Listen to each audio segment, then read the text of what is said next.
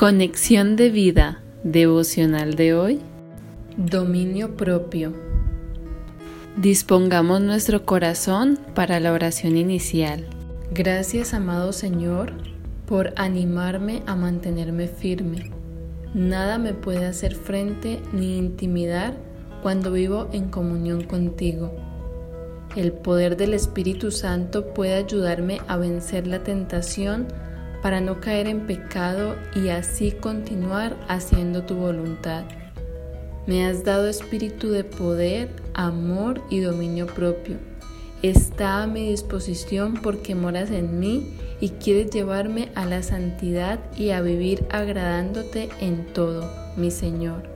En el nombre de Jesús. Amén. Ahora leamos la palabra de Dios. Jueces capítulo 16 versículos 1 al 3. Fue Sansón a Gaza y vio allí a una mujer ramera y se llegó a ella. Y fue dicho a los de Gaza, Sansón ha venido acá. Y lo rodearon y acecharon toda aquella noche a la puerta de la ciudad, y estuvieron callados toda aquella noche diciendo, hasta la luz de la mañana, entonces lo mataremos. Mas Sansón durmió hasta la medianoche, y a la medianoche se levantó y tomando las puertas de la ciudad con sus dos pilares y su cerrojo, se las echó al hombro y se fue y las subió a la cumbre del monte que está delante de Hebrón.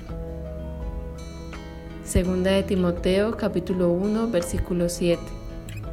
Porque no nos ha dado Dios espíritu de cobardía, sino de poder, de amor y de dominio propio. La reflexión de hoy nos dice, Templanza o dominio propio no es lo mismo que fuerza, y evidentemente Sansón no entendió la diferencia, a tal punto que dotado sobrenaturalmente de un don especial de Dios y habiendo hecho un voto nazareo de dedicación a Él, nunca permitió que el Espíritu Santo gobernara su vida, sino que fue dominado por los deseos e impulsos de su carne. Esto impidió que Dios lo usara como quisiera.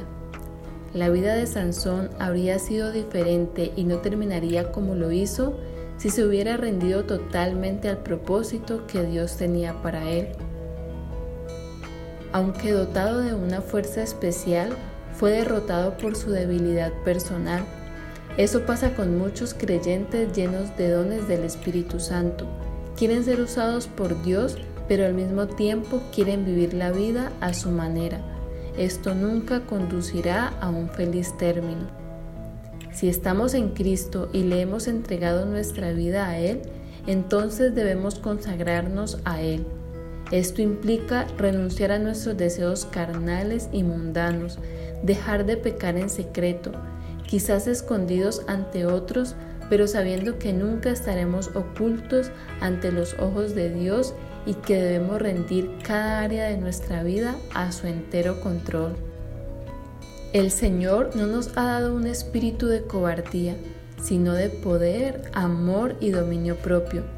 Pero al igual que Sansón, si no sometemos toda nuestra vida a Dios, podemos estar pensando que nuestra área espiritual es aparte de nuestra vida personal y al fragmentarlas nos ponemos en riesgo de caer en tentación. Se nos fue dada la templanza por medio del Espíritu Santo para vivir en santidad, pero si decidimos por nosotros mismos qué es lo que vamos a poner bajo el gobierno de Dios y qué no, caeremos en la seducción de la tentación y pecaremos deliberadamente. Seremos disciplinados, como lo dice Hebreos 10, 26 al 27.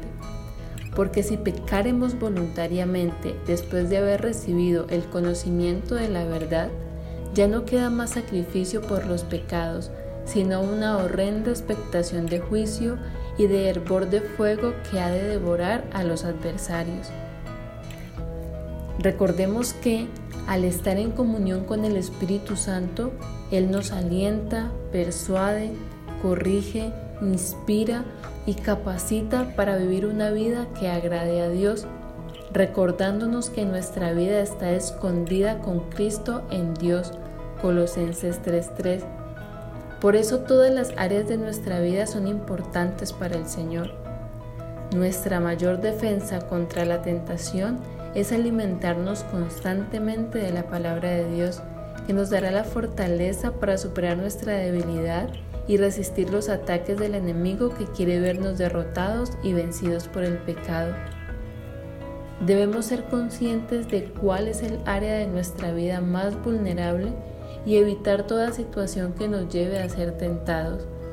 Esto es aprender a tener dominio propio, ese fruto del Espíritu Santo que está a nuestro alcance si estamos en comunión con Él para poder vivir lejos del pecado. Visítanos en www.conexiondevida.org. Descarga nuestras aplicaciones móviles y síguenos en nuestras redes sociales